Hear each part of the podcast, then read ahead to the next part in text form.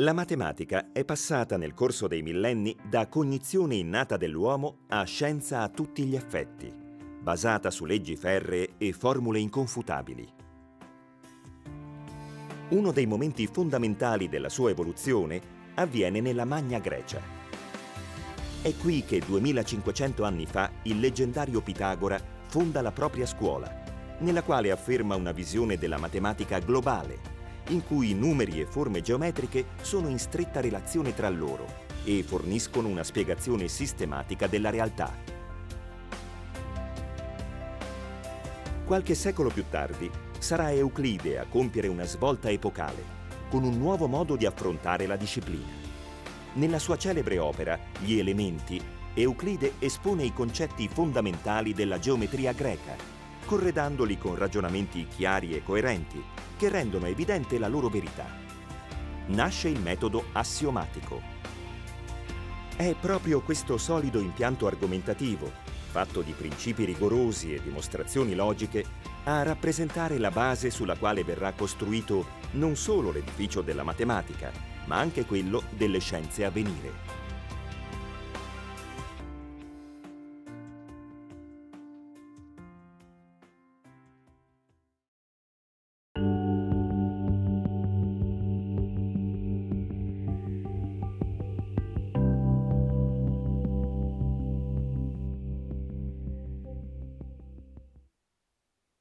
La sera al tramonto, prima eh, che faccia completamente buio, si vede spesso nel cielo una stella o un pianeta, comunque una luce, che eh, gli antichi chiamavano appunto la stella della sera, Vespero. E eh, per coloro che si alzano presto la mattina, all'alba, eh, quando incomincia appunto a eh, far chiaro, si vede di nuovo spesso eh, nel cielo un'altra stella che non a caso gli antichi chiamavano la stella del mattino. Sono due cose diverse, eh, c'è stato però ad un certo punto della storia, verso il 500 prima della nostra era, un uomo che ha capito che eh, quelle due stelle, la stella del mattino e la stella della sera, in realtà erano lo stesso oggetto, che si vedeva a seconda dei periodi eh, dell'anno eh, in maniera diversa. Quell'uomo eh, si chiamava Pitagora. Tutti conoscono il nome naturalmente di Pitagora, forse eh, il suo nome più che altro è associato al famoso teorema di Pitagora, del quale naturalmente eh, parleremo. Però Pitagora in realtà è stato eh, il primo vero grande matematico della storia. Sempre ammesso che sia esistito, perché eh, con i personaggi dell'antichità non si capisce mai fino a che punto il mito e eh, il fatto eh, coincidano, su di lui si sono raccontate tante leggende, ma a noi non interessa poi tanto il fatto che Pitagora sia esistito oppure no, eh, la matematica non è eh, una religione, non ha bisogno di profeti, certamente c'è stato qualcuno che ha fondato una scuola che eh, gli antichi chiamavano appunto la scuola dei pitagorici ed è di questa scuola che eh, vogliamo parlare oggi, è il momento in cui la matematica eh, entra nella sua maturità. Agli inizi, piano piano, si sono sviluppati i concetti della matematica, da una parte quelli dell'aritmetica, eh, i numeri, e dall'altra parte quelli della geometria, le forme.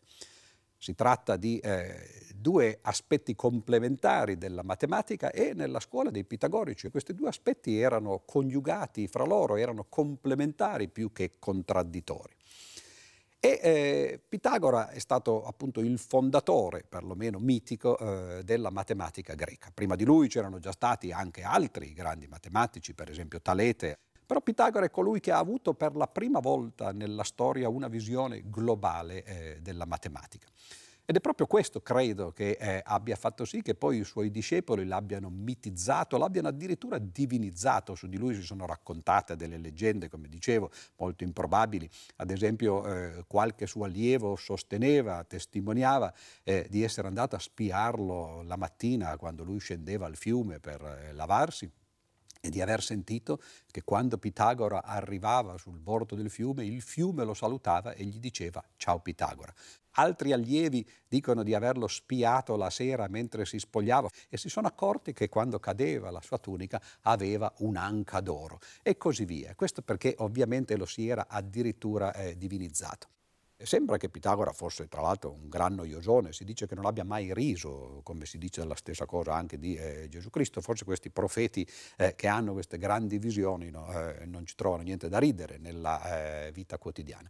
Ma eh, il motivo principale per cui eh, Pitagora è passato alla storia è perché aveva due serie di uditori o di pubblico al quale si rivolgeva. È stato l'inizio di quella che poi è diventata un'abitudine non soltanto dei matematici, ma anche più in generale eh, degli scienziati, dei filosofi, eccetera, di rivolgersi a pubblici diversi.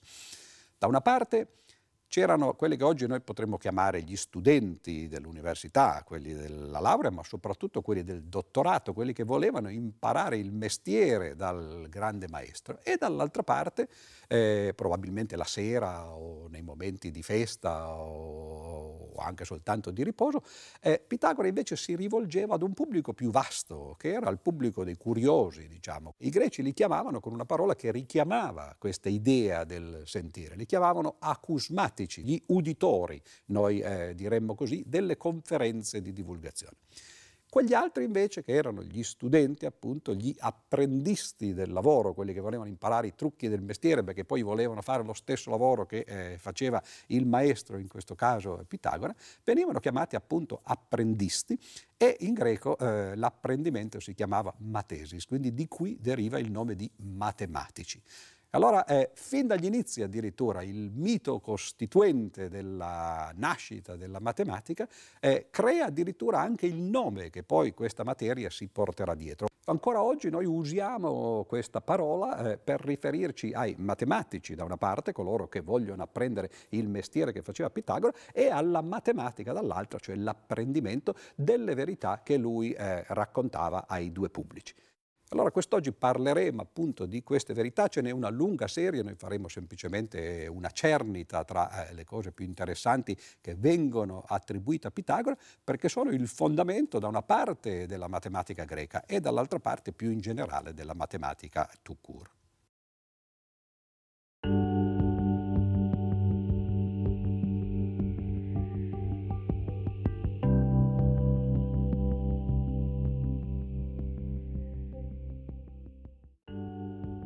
Non esistono molti dati certi sulla vita di Pitagora, la cui figura è avvolta nella leggenda. Nessuno dei suoi scritti si è conservato e verità e fantasia si confondono nei racconti di storici e discepoli. Pitagora nasce a Samo, un'isola greca vicino alla Turchia, nella prima metà del VI secolo a.C. In gioventù compie numerosi viaggi, soggiorna in Egitto e ammira la città di Babilonia. Grazie al contatto con civiltà diverse, perfeziona la propria formazione culturale, che si arricchisce degli elementi del sapere orientale. Tornato in patria, secondo la tradizione, decide di abbandonare Samo in contrasto con il governo del tiranno Policrate. Poco più che quarantenne, Pitagora si trasferisce nella colonia greca di Crotone, in Calabria, dove fonda una comunità. La congrega pitagorica appare come una commistione tra una scuola scientifico-filosofica e una setta religiosa, per via del carattere segreto di alcuni insegnamenti e della stretta osservanza di una serie di prescrizioni di valore rituale. I seguaci, per esempio, per cinque anni durante le lezioni devono restare in silenzio, hanno il divieto di mangiare fave, non possono raccogliere oggetti da terra o attizzare il fuoco col ferro. Guidata dal carisma e dalla sapienza del maestro, in breve tempo la comunità fiorisce, arrivando a influenzare il governo della città. Crotone conosce un periodo di grande sviluppo, culminato nella vittoria sulla rivale Sibari nel 510. Poco tempo dopo, tuttavia, una sommossa capeggiata dall'aristocrazia locale porta alla cacciata dei pitagorici e all'incendio della loro sede. Il filosofo si rifugia a Metaponto, dove muore intorno al 495. La fama di Pitagora non si attenua con la sua scomparsa. Al contrario, grazie alle fondamentali scoperte matematiche, si diffonde in tutto il mondo classico, e attraverso i secoli giunge immutata fino ai giorni nostri.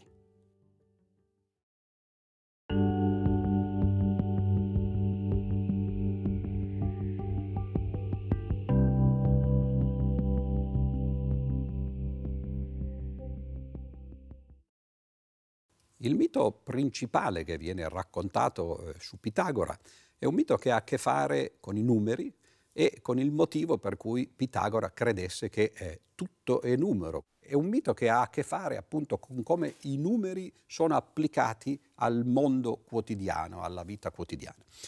Raccontano appunto che eh, Pitagora, come fanno i caposcuola, camminasse per le strade di eh, Crotone, si portasse dietro questa coorte di eh, studenti, di apprendisti, di matematici. Un giorno, passando di fronte alla bottega di un fabbro ferraio, dove c'erano delle finestre, Pitagora sentì, eh, insieme ai eh, suoi accoliti, dei rumori che uscivano da queste finestre. Erano i rumori dei lavoratori che dentro eh, l'officina, dentro la bottega, battevano martelli sulle incudini. Allora Pitagora sentì alcuni di questi suoni che andavano bene insieme, erano ciò che noi oggi chiameremmo consonanti, e altri suoni invece che stridevano fra loro eh, e noi oggi li chiameremmo dissonanti. Però Pitagora non si fermò all'osservazione che alcuni suoni eh, eh, andavano bene insieme, erano consonanti, altri invece non andavano bene insieme ed erano dissonanti. Voleva capire come mai ci fosse questa differenza e soprattutto come la si potesse esprimere in qualche modo più preciso. Entrò dentro la bottega del fabbro ferraio e incominciò a fare esperimenti. Questo è il momento cruciale in cui nasce la scienza. Non soltanto fare osservazioni e magari fare delle ipotesi su cosa succede, ma cercare di verificare queste ipotesi. Giambrico dice che Pitagora entra nella bottega, prende due martelli uguali, li batte sull'incudine e si accorge che questi due martelli uguali, con lo stesso peso, fanno lo stesso suono. Questo non era una cosa sorprendente, si poteva immaginarlo. No? La cosa interessante arriva nel momento in cui Pitagora prende un martello e un altro martello che è doppio di peso eh, del precedente, quindi il rapporto in questo caso dei pesi è un rapporto di 2 a 1. Pitagora batte eh, i due martelli sulle incudini e si accorge che il suono che viene fuori è lo stesso, è la stessa nota, ma l'altezza è diversa. Per esempio sono due Do, ma due Do a distanza di quella che i musicisti chiamano un'ottava, due Do consecutivi eh, sul eh, pianoforte, per esempio.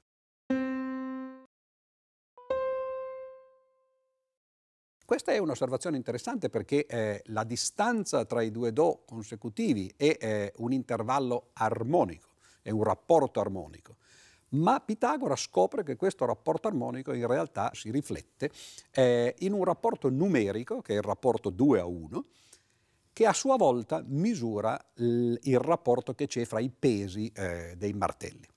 Questa poteva essere un'osservazione puramente casuale, quindi Pitagora continua a fare esperimenti, prende questa volta un martello che è una volta e mezzo eh, un altro martello, quindi in questo caso il rapporto è di 3 a 2, 1,5, li batte sull'incudine, questa volta i due suoni sono diversi, sono due note diverse. Però si riconosce qual è il rapporto armonico fra questi due suoni, è quello che i musicisti chiamano un intervallo di quinta, ad esempio tra un Do e il Sol successivo. Pitagora dice, oh, di nuovo molto interessante, un altro rapporto armonico che questa volta viene misurato da un altro rapporto numerico, 3 su 2, che a sua volta misura un rapporto di pesi eh, di martelle. Successivo esperimento, eh, questa volta uno dei due martelli è eh, una volta un terzo di più eh, di quell'altro, cioè il rapporto è di 4 a 3 in questo caso, di nuovo due suoni diversi, di nuovo un intervallo riconoscibile ed è un intervallo di quarta, ad esempio tra un Do e il Fa.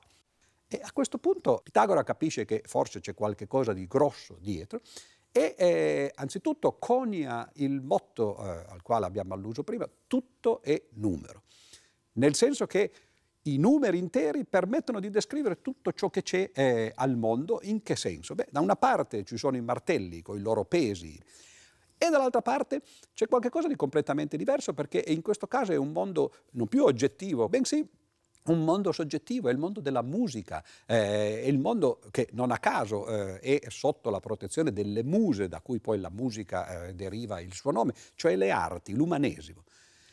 Quindi da una parte l'umanesimo, dall'altra parte la scienza, potremmo dire oggi, e in mezzo la matematica che fa da ponte di collegamento tra eh, la scienza e eh, l'umanesimo. Ed è per questo motivo che Pitagora incomincia a pensare che i numeri siano il centro della spiegazione dell'universo, anzi che attraverso i numeri si possano dare effettivamente spiegazioni concrete eh, di ciò che succede da una parte nell'umanesimo, in particolare nella musica, e dall'altra parte nella scienza e in particolare nella fisica.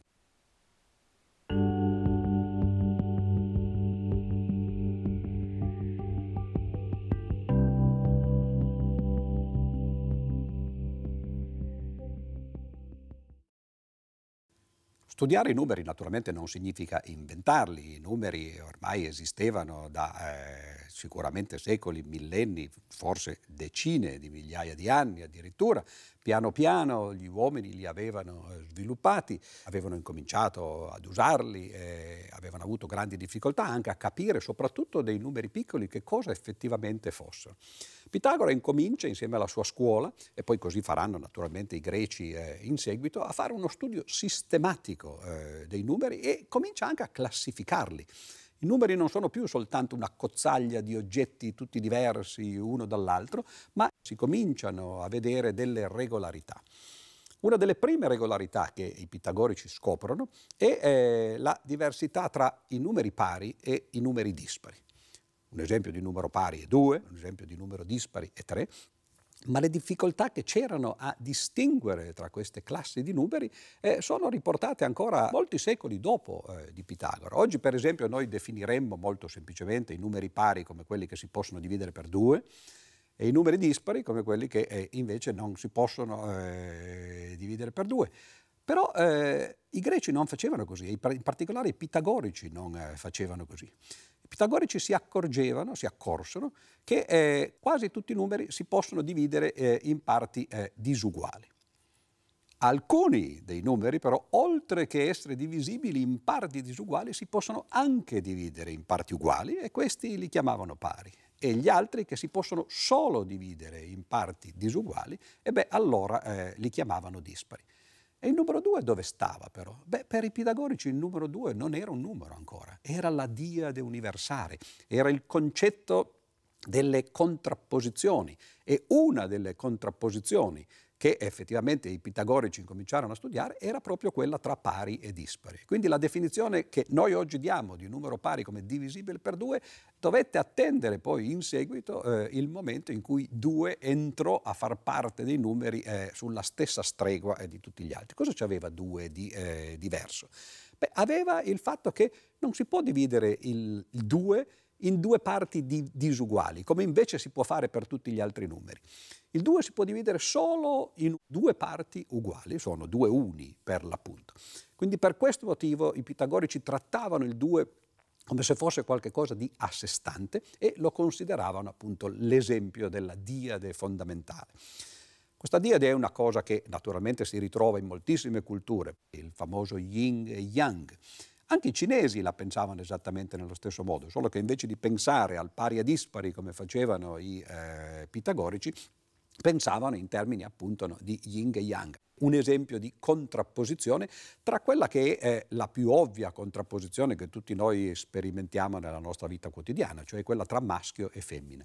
I pitagorici pensavano che eh, i numeri pari fossero femminili e quelli dispari maschili e quindi incominciavano a vedere dentro o nascosto dietro il numero due l'esempio di tutte le possibili contraddizioni o contrapposizioni che si trovano nella vita eh, quotidiana.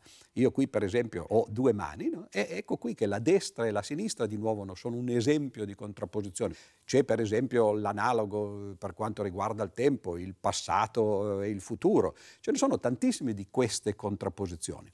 E poiché Pitagora aveva cominciato a pensare che tutto fosse numero, anche le contrapposizioni, anche quelle umanistiche per l'appunto, no? come maschio e femmina, o come passato e futuro, bello e brutto, vero e falso, bianco e nero e così via, erano in qualche modo rappresentate dal numero due. Quindi la distinzione tra pari e dispari diventa interessante quando diventa il simbolo, eh, l'immagine quasi eh, di eh, contrapposizioni più eh, generali. Però i pitagorici eh, andarono anche un po' più a fondo, andarono a studiare come si generano, per esempio, i numeri pari e eh, i numeri dispari. Si accorsero che se si prendono due numeri pari e si sommano fra di loro, la somma rimane pari. Se si prendono due numeri dispari e si sommano fra di loro, la somma diventa di nuovo pari. Quando invece uno dei due numeri è pari e l'altro dei due numeri è dispari e si sommano fra di loro, il risultato è dispari. Incominciarono a fare operazioni che, erano, che sono poi le operazioni, erano allora e rimangono oggi fondamentali della matematica, addizioni, sottrazioni, eh, moltiplicazioni divisioni, incominciarono a cercare di enucleare e soprattutto di stabilire e enunciare le leggi fondamentali, che in questo caso, come dicevo, nel caso del pari e dispari, sono abbastanza banali. Ma vedremo presto che invece di leggi molto più profonde i pitagorici ne trovarono parecchie.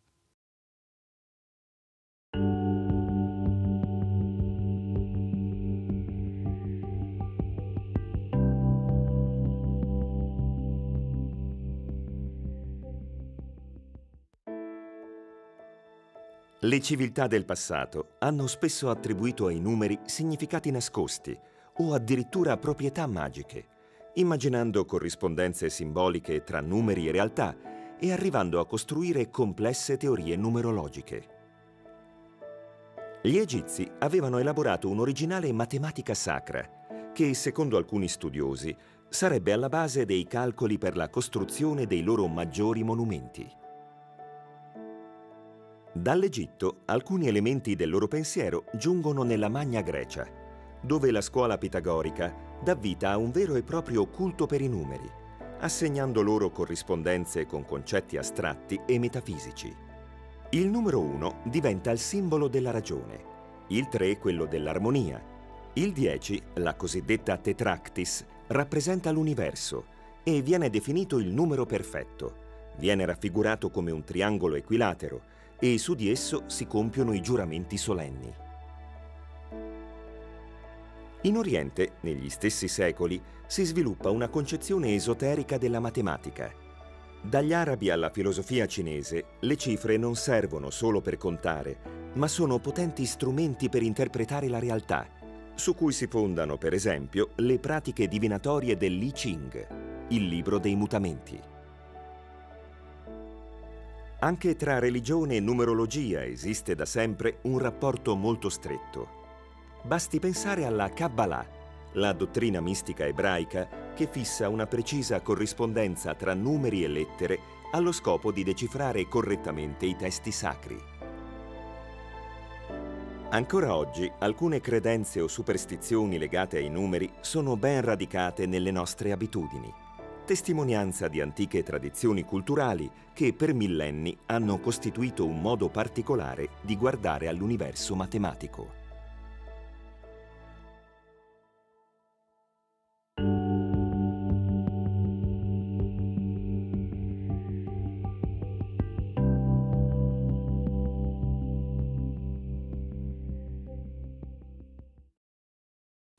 Benché Pitagora e i pitagorici pensassero che tutto è numero, naturalmente sapevano benissimo che esistevano anche le forme e che esisteva una scienza delle forme che era la geometria, anzi il famoso teorema di Pitagora è un teorema che ha a che fare appunto con oggetti geometrici.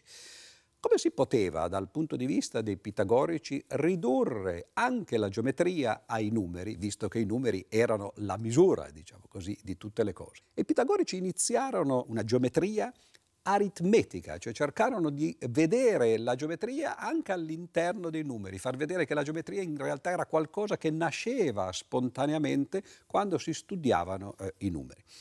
In altre parole, rappresentarsi i numeri interi attraverso delle figure geometriche. Il motivo era abbastanza chiaro eh, e anche giustificabile, cioè la geometria è ciò che si vede con gli occhi quando si traduce qualche cosa in termini geometrici, e beh allora forse la si capisce meglio che non quando la si lascia in termini astratti come spesso eh, si fa quando si deve parlare di numeri appunto o più in generale di aritmetica o eh, delle scienze che poi eh, l'hanno seguita, per esempio eh, l'analisi e l'algebra. I pitagorici incominciarono, per esempio, a eh, guardare il numero 3 e si accorsero che il numero 3 si poteva rappresentare dal punto di vista figurato, geometrico, come tre pallini messi a triangolo. Lo chiamarono, cioè in altre parole, un numero triangolare. Si potevano mettere eh, palline in forma di triangolo ma rappresentando eh, un numero. È l'unico esempio, il numero 3 di numero triangolare, niente affatto. Se se ne mettono altri 3 sotto, il triangolo cresce, se se ne mettono altri 4, il triangolo cresce. I pitagorici scoprirono che sommando via via i numeri uno dietro l'altro, 1, 2, 3, 4 e così via, si creavano numeri triangolari sempre più grandi.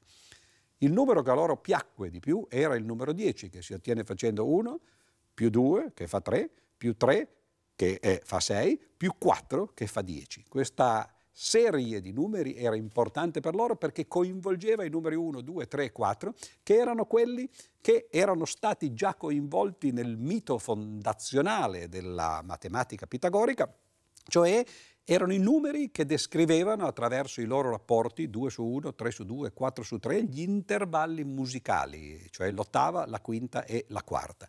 E allora Quei quattro numeri erano i quattro numeri fondamentali, i pitagorici li chiamavano la tetractis, appunto no? un, un, oggetto con quattro elementi, e soprattutto si potevano disporre ad alberello di Natale, diciamo così, no? e la loro somma faceva 10 e 10 divenne il numero fondamentale dei pitagorici.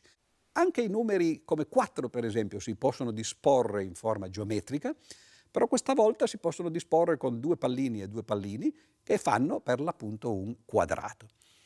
Quando parliamo di numeri quadrati, il motivo per cui eh, li si chiama così è appunto il fatto che i pitagorici li vedessero come disposti a quadrato. Come si ottengono i numeri quadrati? Ah, i pitagorici scoprirono che poiché il primo quadrato, eh, a parte l'uno che è un quadrato banale per così dire, no, il primo quadrato è 4 e il secondo è 9, il 9 si può ottenere aggiungendo una specie di squadretta che loro chiamavano gnomone all'intorno del quadrato eh, di eh, 4 pallini. Quanti pallini ci sono in, eh, in, questo gnomone che sommati al 4 danno il prossimo quadrato che è 9? Ce ne sono 5. Ah, la cosa interessante è che allora si scopre che il primo quadrato, 4, è dato da 1 più 3, il secondo è dato da 1 più 3 più 5 e così via. I pitagorici scoprirono che i quadrati si generano esattamente nello stesso modo dei numeri triangolari, soltanto che nei numeri triangolari si sommano gli interi eh, tutti uno di seguito all'altro. Per ottenere i numeri quadrati si sommano invece un intero sì e uno no. 1, il 2 no, il 3, 4 no, il 5 e così via. E se voi leggete per esempio i dialoghi sopra i due massimi sistemi del mondo di Galileo, questo era ancora il modo in cui nel 500, alla fine del 500, agli inizi del 600, si pensava ai numeri quadrati, come quelli generati dalla somma dei successivi numeri dispari. Si può andare avanti in questo lavoro diciamo, di tradurre i numeri in figure geometriche? Beh certo, perché ormai abbiamo capito, ci sono i triangoli, i quadrati, il prossimo passo saranno i numeri pentagonali, che infatti si ottengono sommando un numero e poi saltandone due ogni volta, si possono ottenere i numeri esagonali, ettagonali, ottagonali e così via. Questo per quanto riguarda il piano.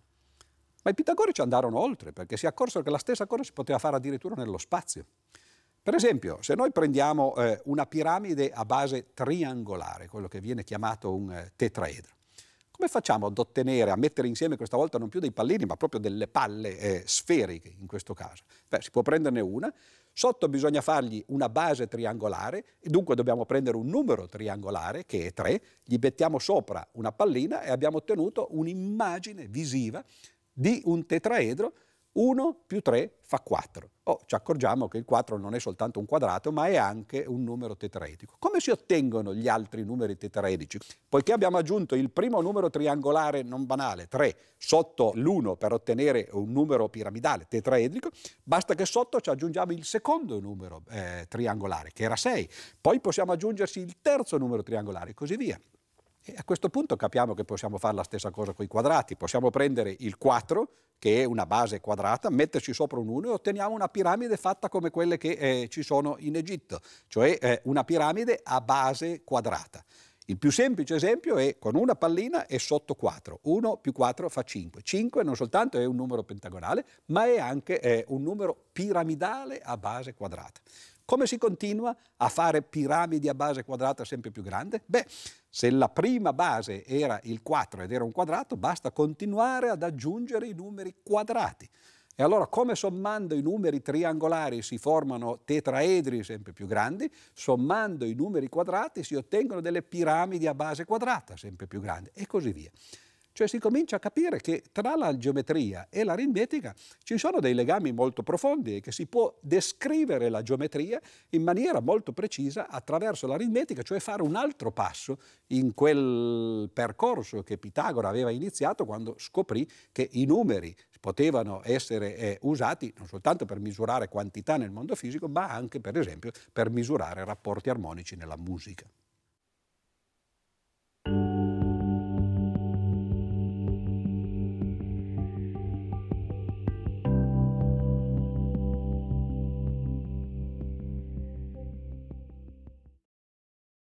Studiando la geometria, spesso attraverso eh, i rapporti numerici, i pitagorici naturalmente incominciarono ad interessarsi delle figure geometriche. È molto facile costruire, per esempio, un triangolo equilatero ed è talmente facile che quando poi qualche secolo dopo Euclide eh, scriverà il capolavoro eh, della matematica greca dell'antichità che si chiama Gli elementi, il primo teorema, la prima proposizione che Euclide dimostra è una dimostrazione che oggi noi considereremmo banale ed è, è come costruire un triangolo equilatero. È molto semplice, si parte da un segmento, si punta il compasso in un uh, vertice del, del, segmento, in un estremo del segmento e eh, lo si apre esattamente con uh, un'apertura pari alla lunghezza del segmento. Si fa un arco di cerchio eh, da una parte, poi si ripete la cosa dall'altra parte, dove i due archi di cerchio si incontrano eh, c'è un punto, si congiunge quel punto con i due estremi del segmento e si è costruito un eh, triangolo equilatero. Se vogliamo costruire un quadrato, beh, la cosa è leggermente più complicata perché bisogna saper costruire degli angoli retti.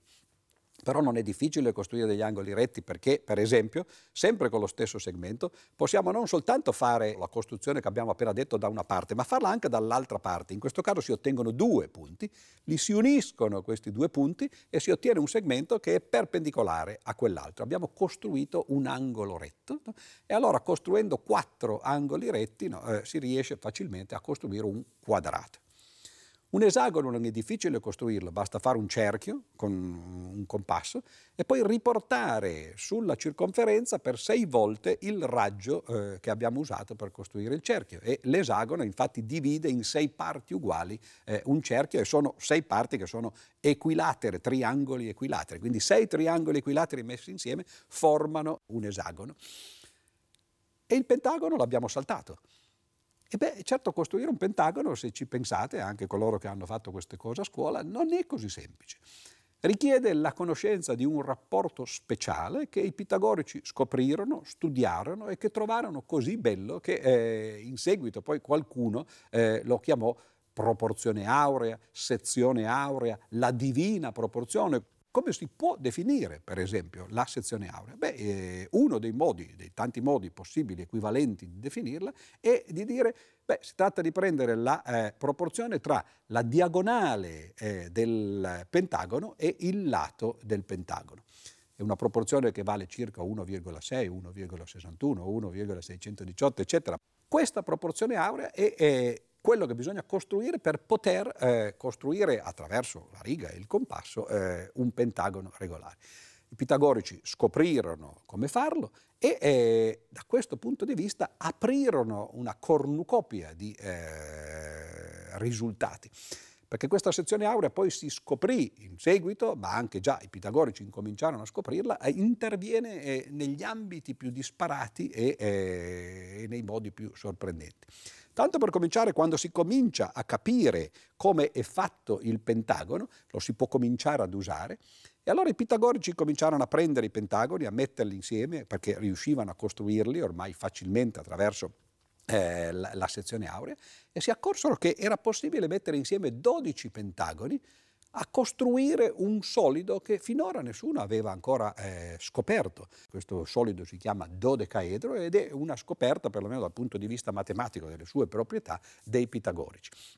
Una volta scoperto il dodecaedro, si capì che si poteva anche trovarne un altro di solido eh, regolare, cioè prendendo per esempio i punti eh, centrali delle varie facce, si potevano mettere insieme questi punti eh, centrali e ottenere un altro solido che questa volta aveva sempre facce triangolari, ma ne aveva 20 in realtà e che per questo si chiamava icosaedro. Cioè i pitagorici introdussero nel mercato, diciamo così, degli oggetti solidi matematici due nuovi solidi. Prima se ne conoscevano solo tre e adesso ne sono arrivati altri due. Il dodecaedro è considerato uno degli oggetti più belli che si possano eh, rappresentare dal punto di vista geometrico. Una volta le palle eh, con cui si giocava a, a, pallone avevano facce pentagonali e eh, forse non era tanto comodo dargli, eh, dargli, dei colpi, no, ma era difficile costruire all'epoca palle eh, rotonde. E Platone racconta che si giocavano partite di pallone con palle eh, dodecaedriche. Torneremo in seguito su questo rapporto tra il gioco del calcio, diciamo così, no, e eh, i solidi, ma per ora ci fermiamo qua sottolineando eh, quello che eh, abbiamo detto, cioè la scoperta delle proprietà del eh, Pentagono e della sezione aurea che ha portato poi alla costruzione, alla scoperta di due nuovi solidi che sono il dodecaedro da una parte e l'icosaedro dall'altra.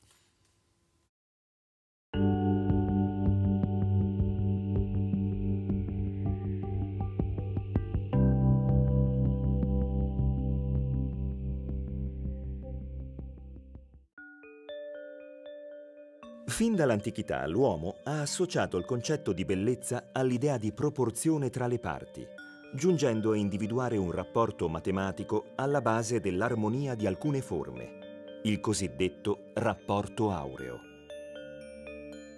La sua definizione avviene nell'ambito della scuola pitagorica, ma queste conoscenze si riscontrano anche in alcuni reperti delle civiltà babilonese ed egizia. Le conseguenze del rapporto aureo si vedono chiaramente nel cosiddetto rettangolo aureo, ovvero un rettangolo in cui il rapporto tra i due lati risulta un numero irrazionale dell'ordine di 1,61803. La caratteristica affascinante di un rettangolo costruito su queste proporzioni è che se al rettangolo si toglie il quadrato costruito sul lato minore, il rettangolo rimanente è a sua volta un rettangolo aureo. Nel corso della storia, le proprietà geometriche e matematiche del rapporto aureo hanno costantemente interessato la mente umana, che ne ha utilizzato i principi in molteplici campi. Per esempio, questa relazione ricorre nei monumenti e nell'arte di ogni epoca. Si dice che il grande architetto Fidia l'abbia impiegato per costruire il Partenone. Piero della Francesca ne fa uso per comporre molti suoi capolavori, per esempio la flagellazione di Cristo. Sempre nel Rinascimento, il matematico italiano Luca Pacioli fissa le basi geometriche della bellezza ispirandosi alla sezione aurea e identifica la proporzione ideale del corpo umano nella relazione tra l'altezza a livello dell'ombelico con l'altezza complessiva. E nel Novecento il famoso progettista Le Corbusier basa la sua scala di proporzioni, il modulor, sulla corrispondenza tra la sezione aurea e le proporzioni del corpo umano. Anche in natura sono presenti molte forme legate al rapporto aureo, dalla disposizione di petali e semi nei fiori alle traiettorie di caccia dei falchi. Per alcuni questa è la dimostrazione di un disegno preciso nelle strutture viventi. Per altri è la testimonianza che ciò che si percepisce come bello deriva dall'osservazione delle forme proporzionate della natura. Qualunque sia la risposta, il rapporto aureo non è soltanto un'invenzione dell'uomo, ma la prova di quanto la matematica sia essenziale nella spiegazione della realtà.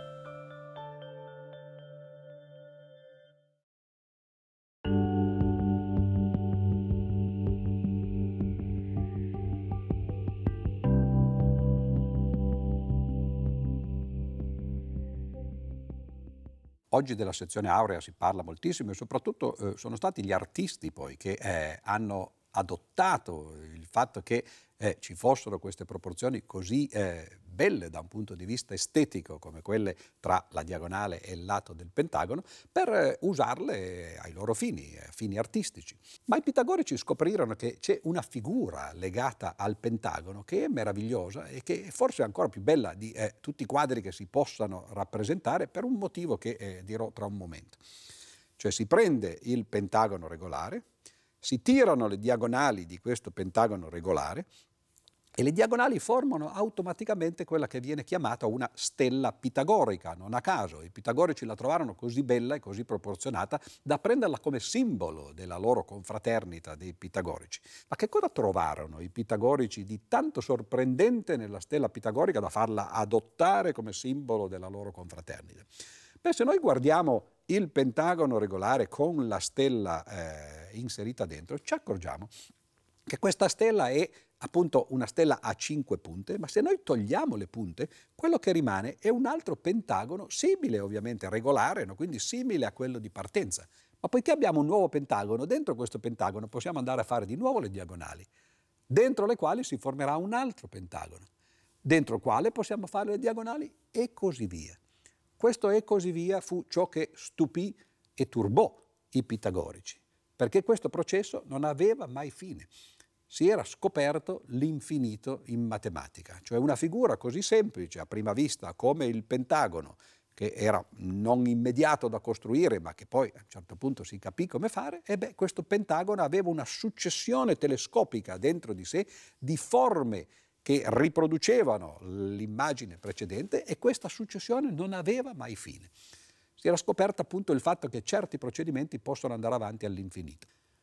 Ora, il motivo per cui i pitagorici furono però turbati, oltre che esaltati, dalla scoperta dell'infinito, diciamo così, è che questo infinito fa sì che se noi vogliamo cercare di descrivere il rapporto che c'è fra la diagonale e il lato del pentagono attraverso due numeri interi, come era il credo dei pitagorici, tutto è numero, tutto si può eh, descrivere e rappresentare attraverso il rapporto di due numeri interi, se noi cerchiamo di farlo ci accorgiamo che questo non è possibile, perché se fosse possibile questo procedimento prima o poi ad un certo punto si fermerebbe. E invece il fatto che continui all'infinito significa che se vogliamo descriverlo ci vuole ci vorrebbe, come oggi noi diremmo in maniera un po' più moderna, no? ci vorrebbero infinite cifre dopo la virgola e nessun numero finito di cifre riesce a descrivere un processo che va avanti all'infinito.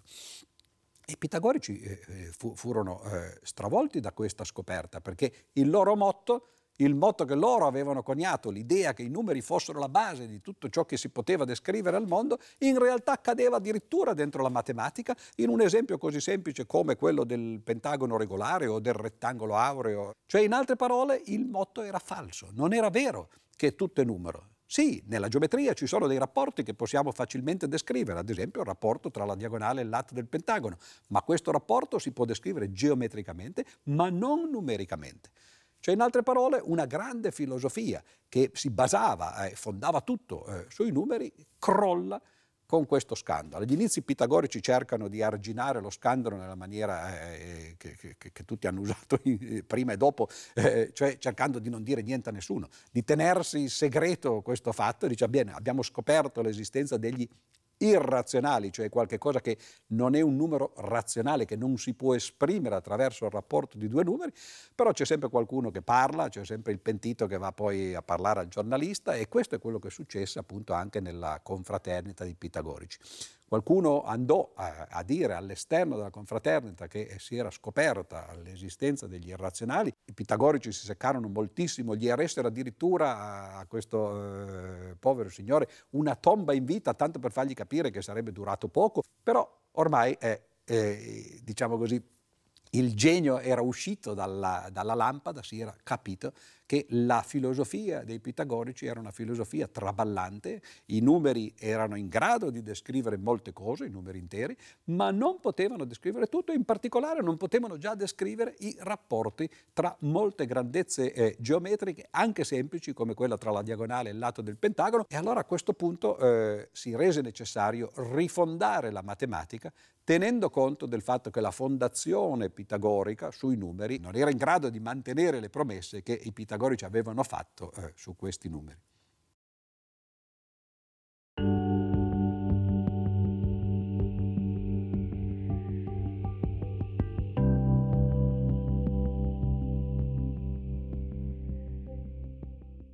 L'idea che ci fosse e ci sia una spiegazione razionale del mondo, dell'universo, di ciò che ci circonda è l'idea appunto pitagorica in cui razionale voleva dire semplicemente rapporto, tutto è rapportabile a una unità di misura che si prende come punto di partenza. Queste fondazioni appunto crollano con la scoperta degli eh, irrazionali e allora l'idea dei greci fu, beh, se ci sono dei rapporti che sono rapporti geometrici, che non si possono descrivere eh, attraverso i numeri, cioè attraverso rapporti numerici, e allora invece di fondare la matematica sui numeri, sull'aritmetica, perché non fondarla sulla geometria? E infatti questo è quello che eh, fece Euclide verso il 300 prima della nostra era, con quella grande opera alla quale ho già accennato brevemente, che sono gli elementi. Quest'opera è, è un'opera che introduce anche una eh, diversità, un cambio di marcia, potremmo dire, nel modo di fare matematica. Prima di Euclide eh, molti matematici si limitavano a eh, enunciare quelli che oggi noi chiameremmo i teoremi in maniera intuitiva, a intuire che questi erano i risultati. I greci capiscono che anzitutto bisogna costruire un impianto eh, di matematica che eviti di cadere poi in contraddizioni o eh, in cose assurde come quella che eh, i pitagorici credevano di eh, aver trovato. E allora l'idea è di introdurre quello che oggi noi chiameremmo il metodo assiomatico. Bisogna esprimere in maniera eh, molto palese, eh, molto esplicita, quali sono i punti di partenza che verranno chiamati a seconda dei eh, momenti storici e anche dei bisogni assiomi oppure postulati, Bisogna dimostrare eh, i punti di arrivo, che sono le proposizioni, i teoremi, attraverso dei ragionamenti che devono essere dei ragionamenti a prova di bomba. E allora ecco qui che nasce poi tra l'altro eh, la necessità di sviluppare la logica, di studiare quali sono le leggi del ragionamento e di isolarle in modo da poter usare soltanto quelle e per non cadere appunto in eh, contraddizioni. Allora Euclide decide di basare i fondamenti della matematica sulla geometria. Abbiamo detto che bisogna partire anzitutto da delle nozioni eh, non definite e da delle proposizioni non dimostrate. Quali sono le nozioni non definite che eh, Euclide introduce? Beh, si sta parlando di geometria, quindi sono le ovvie quantità, eh, gli ovvi concetti che vengono usati in geometria, punto linea, superficie, volume, angolo e così via, cerchio, poligono, solido, eh, ce ne sono tantissime e, e, queste nozioni non vengono definite. Tra l'altro è molto interessante anche vedere come gli antichi greci e soprattutto i pitagorici lo facevano, eh, come si usassero delle parole prese dal linguaggio comune. Per esempio, punto eh, lo chiamavano in modo che poi ancora è riflesso eh, nella eh, parola punto, che è la stessa di puntura. Ecco, quel, quel, piccolo segno che fa lo spillo quando punge qualche cosa eh, è quello che eh, i greci intuitivamente consideravano eh, l'analogo del punto e così veniva chiamato. La superficie. La superficie, ciò che sta fuori, spesso lo si chiamerà epifania, ciò che si vede dall'alto, no? e eh, i pitagorici invece la chiamavano pelle, croia, semplicemente, no? perché era come una pelle dei solidi eh, a tre dimensioni. Gli angoli, da dove deriva la parola angolo? Angolo deriva da goni, che significa semplicemente ginocchio. E allora come mai eh, quello è l'angolo? Beh, perché il ginocchio permetteva di fare appunto no, eh, quello che poi potrebbe fare un compasso, cioè semplicemente chiudere o aprire il compasso, con un problema. Poiché né le braccia né eh, le gambe si riescono ad aprire oltre i 180 gradi, per i greci gli angoli andavano da zero, quando la gamba o il braccio erano piegati, fino a 180 e non si poteva andare oltre. Addirittura i greci eh, si accorsero che c'erano delle cose paradossali, per esempio c'erano dei quadrilateri, cioè delle figure a quattro lati, che però avevano solo tre angoli. Com'era possibile questo? Beh, era una figura fatta come eh, un boomerang eh, australiano. I quattro lati sono messi così, questo angolo lo vedete, questi altri, questi altri due angoli li vedete, ma poi ci sarebbe un angolo qui che è un angolo maggiore di 180 gradi e poiché il ginocchio non si poteva estendere oltre i 180 gradi, per loro quello era un paradosso, un quadrilatero che aveva tre angoli e poi c'era qualche cosa di troppo grosso no, per poter essere considerato angolo. Vedete come la matematica nasce no, in maniera abbastanza tentennante no, eh, agli inizi, ma poi quando arriva ad Euclide ormai queste difficoltà sono state superate ed Euclide eh, stabilisce i punti di partenza di tutta la costruzione eh, della matematica greca. Sono i famosi cinque postulati, quattro dei quali sono postulati abbastanza ovvi. Per esempio, il primo postulato dice che se voi prendete due punti, per quei due punti passa un unico eh, segmento che li congiunge. Cioè, in altre parole, non si possono fare segmenti così, ce n'è uno solo, retto, e non ce ne sono altri. Si parla di segmenti però in realtà spesso in geometria eh, si parla anche di linee, di rette, però le rette sarebbero infinite e abbiamo capito che ai greci l'infinito insomma, faceva un po' paura, no? quindi era meglio tenerlo lontano. E allora eh, Euclide non dice che eh, ogni segmento si può estendere in una retta, ma ogni segmento si può allungare no? eh, quanto si vuole, quindi quando serve lo si può allungare un pochettino da una parte o dall'altra. Questo è il secondo postulato. L'altro oggetto fondamentale della geometria è il cerchio. E allora il terzo postulato di Euclide dice che se c'è un punto e se c'è un segmento si può costruire un cerchio che abbia quel punto come centro e quel segmento come raggio. Il quarto postulato è un postulato interessante perché fa vedere che i greci ormai erano arrivati a un certo grado di sofisticazione. Parla degli angoli retti. Il quarto postulato di Euclide dice che gli angoli retti sono tutti uguali fra di loro. E a questo punto Euclide incomincia il suo discorso. Comincia con la prima proposizione, alla quale abbiamo già accennato, la costruzione del triangolo equilatero, incomincia con quelli che vengono chiamati criteri di uguaglianza dei triangoli, per esempio il fatto che se due triangoli hanno due lati e l'angolo compreso uguali, allora sono uguali fra di loro. Come lo dimostra Euclide questo eh, teorema? O lo dimostra molto facilmente, dice prendiamo due triangoli che abbiano due lati e, e l'angolo eh, compreso uguali, li sovrapponiamo uno con l'altro e ci accorgiamo che ne vediamo uno solo, no? quindi devono essere uguali. Questa dimostrazione è la quarta proposizione del primo libro, quindi siamo proprio agli inizi, è una proposizione che farà poi molto discutere perché sembra una dimostrazione molto strana, tra l'altro è una dimostrazione fisica, non è una dimostrazione fatta con la logica, no? si prendono due oggetti, si fanno coincidere e così via. Si scoprì che poi in realtà c'era bisogno di molti assiomi che Euclide si era dimenticato perché facendo le cose ancora molto intuitivamente a volte non si era accorto che c'erano delle ipotesi nascoste. Ma c'è un quinto postulato e questo quinto postulato è quello che fece discutere più di tutti, era un postulato che eh, Euclide fece benissimo a porre come postulato perché non si poteva dimostrare a partire dagli altri, è il famoso postulato delle parallele. Euclide lo esprime in una forma un po' complicata, ma oggi noi la diciamo molto più semplicemente dicendo che eh, se c'è una retta e un punto fuori di essa, Dunque, anzitutto, senza usare nessun altro postulato che quelli che Euclide eh, aveva già enunciato, cioè i primi quattro postulati, si può dimostrare che c'è una parallela alla retta data che passa per quel punto. Come si fa? Molto semplice, si prende la retta, si costruisce la perpendicolare a questa retta che passa per il punto e poi si prende la perpendicolare alla perpendicolare. La perpendicolare alla perpendicolare è parallela alla retta di partenza, quindi almeno una parallela c'è che passa per un punto fuori alla retta data. Il quinto assioma di Euclide dice che ce n'è una sola. Non ci può essere più di una parallela eh, a una retta data che passa per un punto fuori di essa. Per quale motivo Euclide pone questo eh, assioma? Perché ad un certo punto si accorge che gli serve per dimostrare uno dei più importanti teoremi della matematica, che è legato al nome di Pitagora, ma che in realtà fu scoperto in varie forme, eh, algebrica, geometrica eh, e così via, in tante eh, parti del mondo, in tanti periodi della storia, in particolare i babilonesi, i cinesi, gli indiani, tutti ne avevano delle varie versioni, è quasi un archetipo universale ed è il famoso teorema di Pitagora al quale eh, torneremo tra un momento.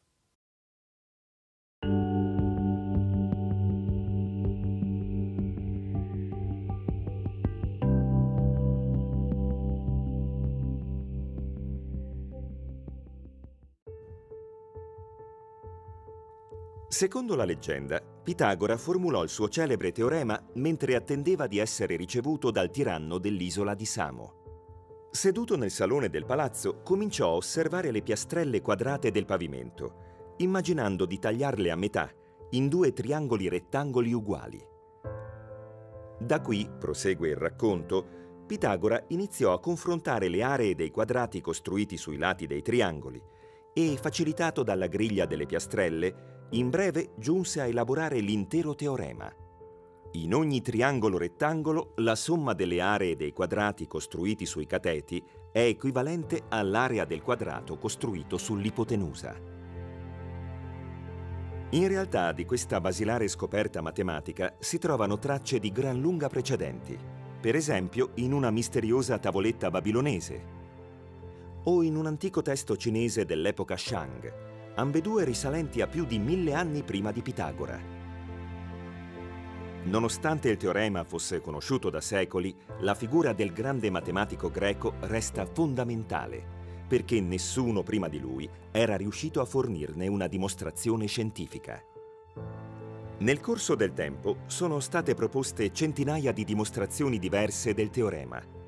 Da Euclide a Leonardo fino al presidente americano Garfield, sulle orme di Pitagora, matematici, scienziati e semplici appassionati si sono cimentati con la sua geniale intuizione. Una breve proposizione che è diventata uno dei capisaldi della cultura universale.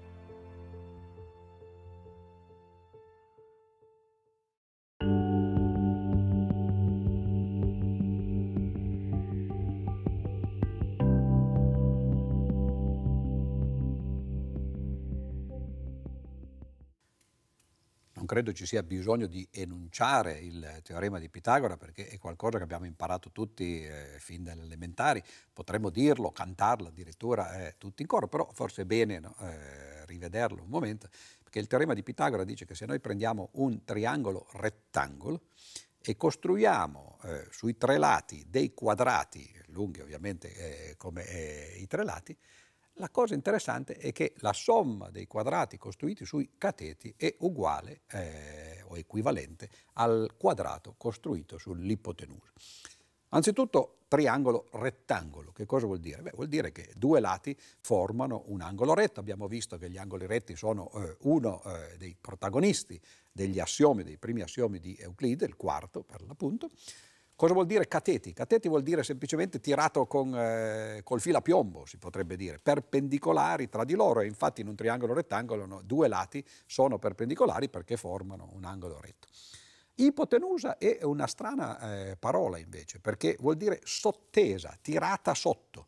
Questo ci fa capire che i greci i rettangoli li disegnavano non come potremmo disegnarli oggi così, come ci verrebbe in mente, bensì al contrario con l'ipotenusa sotto per l'appunto, sottesa.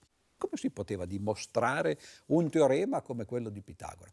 Beh, di dimostrazioni ce ne sono tantissime, ce ne sono di algebriche, di eh, geometriche, di, eh, di, di vario genere.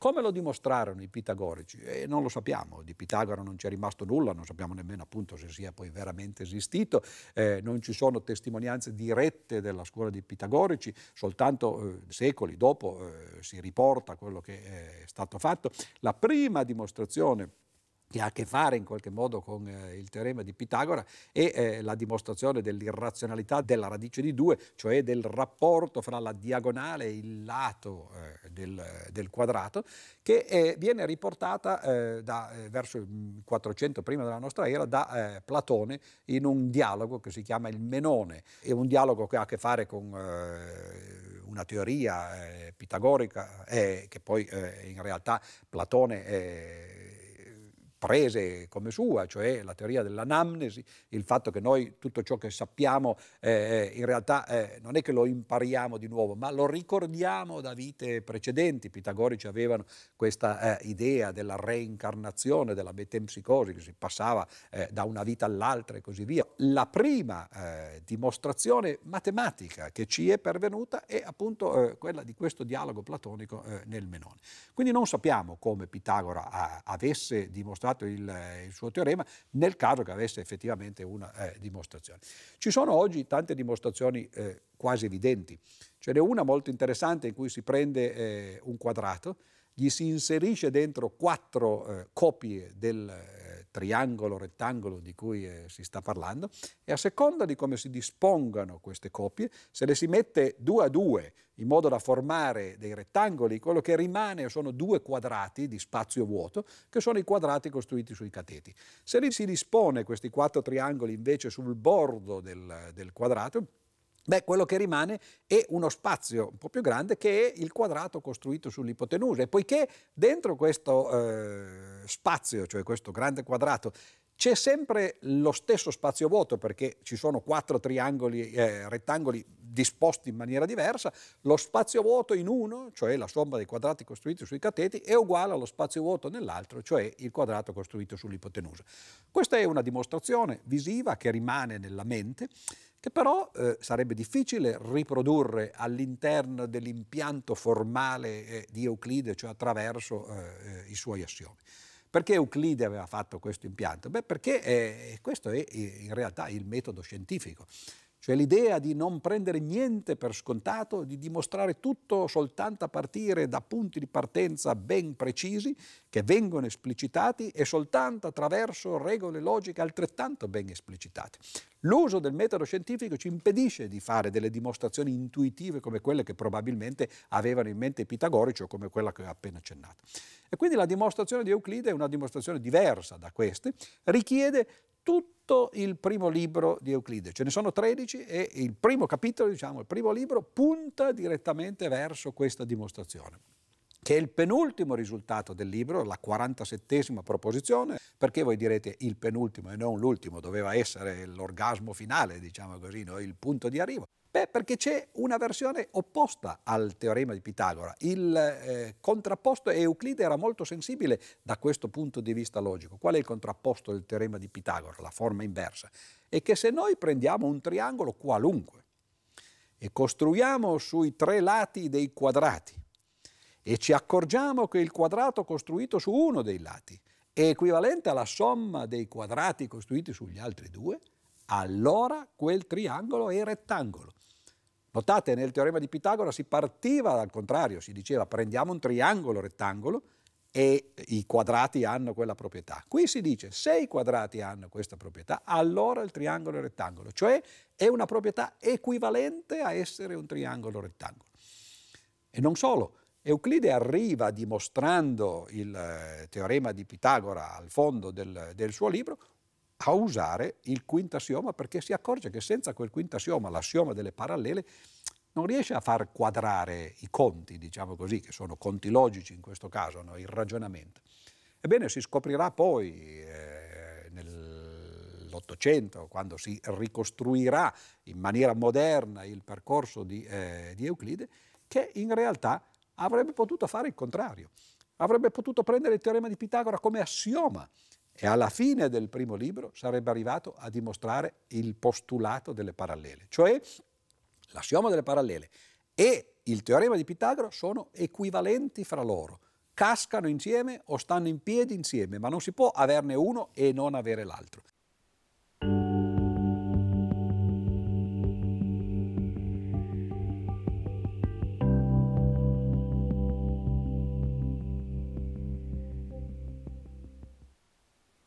Euclide ha dunque eh, costruito un grande edificio, un monumento alla matematica greca, cercando di riprodurre eh, in questo suo sistema formale, in questo suo impianto logico, a partire da quei cinque assiomi che eh, abbiamo enunciato, tutta la matematica greca. Però eh, la matematica greca non era soltanto geometria. C'era per esempio tutta la parte aritmetica che i pitagorici e altri avevano sviluppato e questo dove è andata a finire? Non è che si poteva buttare via soltanto perché si erano scoperti gli irrazionali, anche perché se uno va al mercato deve continuare a contare con i numeri, non è che eh, eh, dice no, i numeri non possiamo contarli perché eh, c'è la sezione aurea per esempio che è un numero irrazionale. Però poiché non si poteva usare direttamente l'aritmetica come fondamento della matematica, Euclide appunto aveva scelto la geometria come fondamento, a questo punto si fece marcia indietro. Ricorderete che i pitagorici avevano cercato di trasferire la geometria dentro l'aritmetica usando i numeri figurati. Adesso si fa il contrario, poiché c'era la possibilità di andare in una direzione, si può anche ritornare all'indietro. Cosa significa eh, fare algebra in maniera geometrica? Beh, significa cercare di vedere geometricamente quelle che sono le proprietà che poi spesso noi enunciamo attraverso delle formule. Faccio un esempio molto semplice, che è uno degli esempi che Euclide fa nel suo secondo libro, quindi già agli inizi eh, de- dell'opera e subito dopo essersi sistemato eh, la coscienza, diciamo così, con il, la dimostrazione del teorema di Pitagora. Una delle formule più note che eh, si imparano nelle medie è quella che eh, permette di fare il quadrato di un binomio. A più B al quadrato è uguale a A al quadrato più due volte AB più B al quadrato. Come faceva Euclide a dimostrare questa proprietà eh, dei quadrati eh, dei binomi? Oh, molto semplicemente. Prendeva un quadrato, perché stiamo parlando del quadrato di qualche cosa, quindi quello è un quadrato, una figura geometrica. Quadrato di cosa? Di A più B. Bene, vuol dire che il lato era diviso in A e B, due segmenti, uno di lunghezza A, si potrebbe pensare, e l'altro di lunghezza B e il quadrato eh, di A più B è il quadrato che ha come lato due segmenti la cui somma è A più B. Se voi tirate le linee orizzontali e verticali che dividono eh, questi segmenti, che cosa vi accorgete? Che questo quadrato grande, A più B al quadrato, viene diviso in quattro parti. Una è il quadrato di uno di questi segmenti, A al quadrato l'altra è il quadrato dell'altro segmento, b al quadrato. Quindi ecco da dove saltano fuori a al quadrato e b al quadrato. E che cosa rimane? Rimangono due rettangoli, che sono in un caso a per b e nell'altro caso b per a, ma poiché la proprietà commutativa ci dice che quelle due cose sono le stesse, sono due rettangoli uguali, tutti e due di eh, misura AB. E allora a più b al quadrato, quadrato grande, è uguale a a al quadrato più b al quadrato, i due quadrati dentro, più due volte AB, cioè due volte il rettangolo. Fatta in questo modo, forse, l'algebra diventa qualcosa di molto più abbordabile no? che non semplicemente formule astratte. Quindi i greci avevano anche un vantaggio a farlo eh, in questo modo.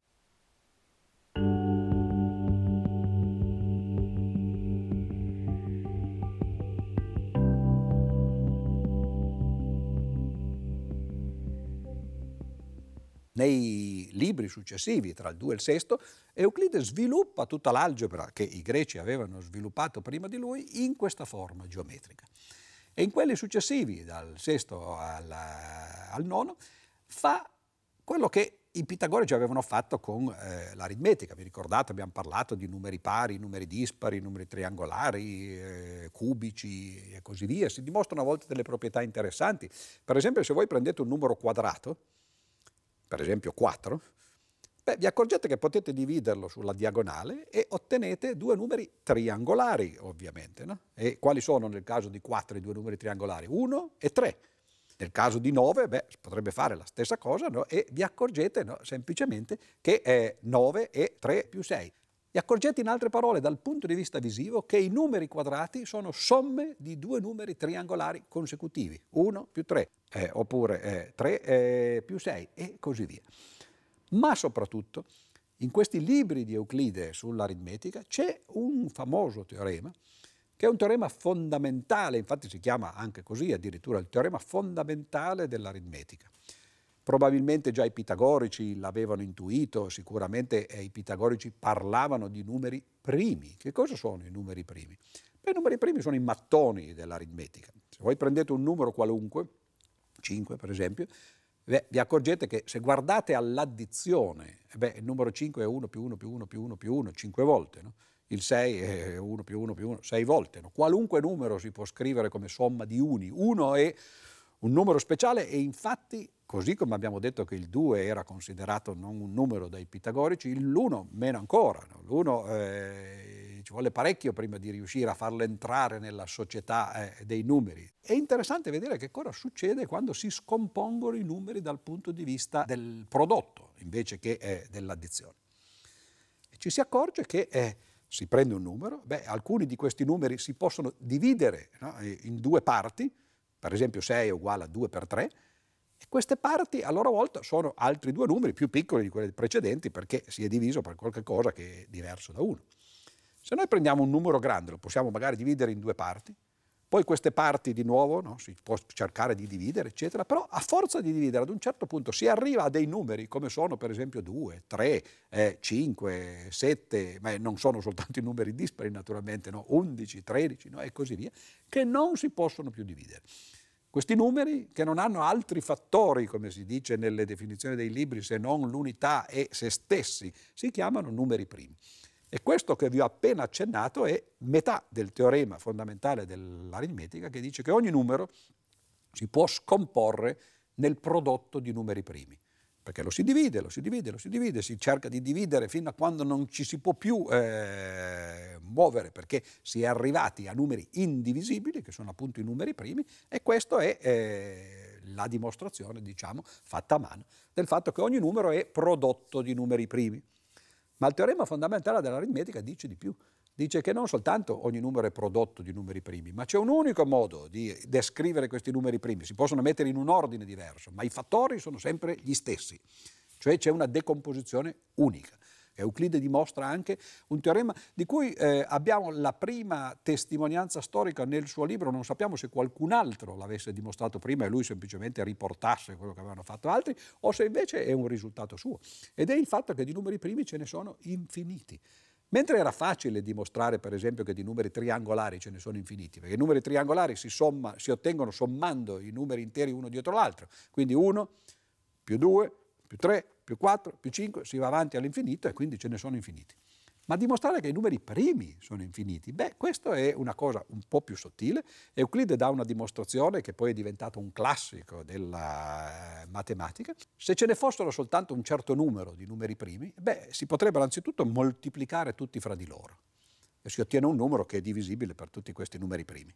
Ma se noi aggiungiamo 1, il prodotto di tutti i numeri primi che ci sono, più 1, Beh, quel numero allora non è divisibile per nessuno dei numeri primi che abbiamo messo dentro perché come resto la divisione dà sempre 1, che non è e quindi un resto uguale a 0. E allora cosa vuol dire? Che se ci fosse solo un numero finito di numeri primi, il loro prodotto più 1 sarebbe o lui direttamente primo o comunque non sarebbe divisibile per quelli, sarebbe divisibile per altri. Cioè ci sono, ci devono essere altri numeri primi oltre un qualunque numero che noi eh, ci poniamo di fronte. È una dimostrazione ingegnosa questa, eh, che naturalmente ha fatto storia e eh, fa vedere come in realtà, certo, i greci avevano paura dell'infinito, ma sapevano domarlo e in particolare questa dimostrazione che ci sono infiniti numeri primi lo doma no, questo eh, concetto facendo vedere che dato un numero qualunque di numeri primi ce n'è uno maggiore di quelli lì e quindi non c'è mai fine eh, alla successione.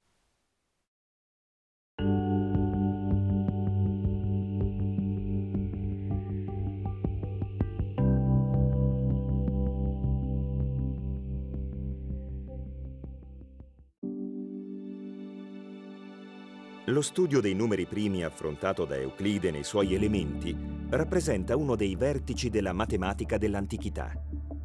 Euclide non solo definisce le loro proprietà ed elabora un algoritmo per calcolarli, ma riesce anche a provare l'esistenza di infiniti numeri primi. La consapevolezza della loro quantità illimitata e la difficoltà della ricerca non spaventano i matematici delle epoche successive, che elaborano tecniche e teoremi pur di riuscire a determinarne il maggior numero possibile.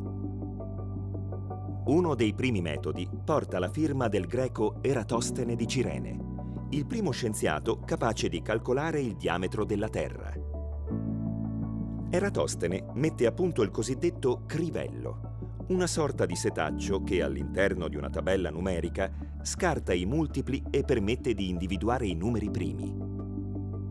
Un procedimento particolarmente semplice che è ancora oggi alla base di alcuni programmi di calcolo digitale. I più celebri matematici dell'età moderna, come Pierre de Fermat, Mersenne o Eulero, giungono a nuovi importanti risultati. In particolare il monaco francese Marin Mersenne elabora una formula in grado di determinare un particolare tipo di numeri primi, detti i primi di Mersenne, 2 elevato a un numero primo positivo meno 1. Ai nostri giorni la sua formula continua a essere tra le più utilizzate dagli studiosi di tutto il mondo. Nel 2013 il progetto internazionale GIMPS che si serve della memoria di una gigantesca rete di computer, ha individuato un numero primo di oltre 17 milioni di cifre. Una scoperta che non rappresenta solo il traguardo di una appassionante sfida intellettuale, perché i numeri primi giocano un ruolo chiave in campi diversi. Innanzitutto la crittografia, grazie alla quale ogni giorno milioni di attività online, dalle mail alle transazioni finanziarie, vengono eseguite in tutta sicurezza.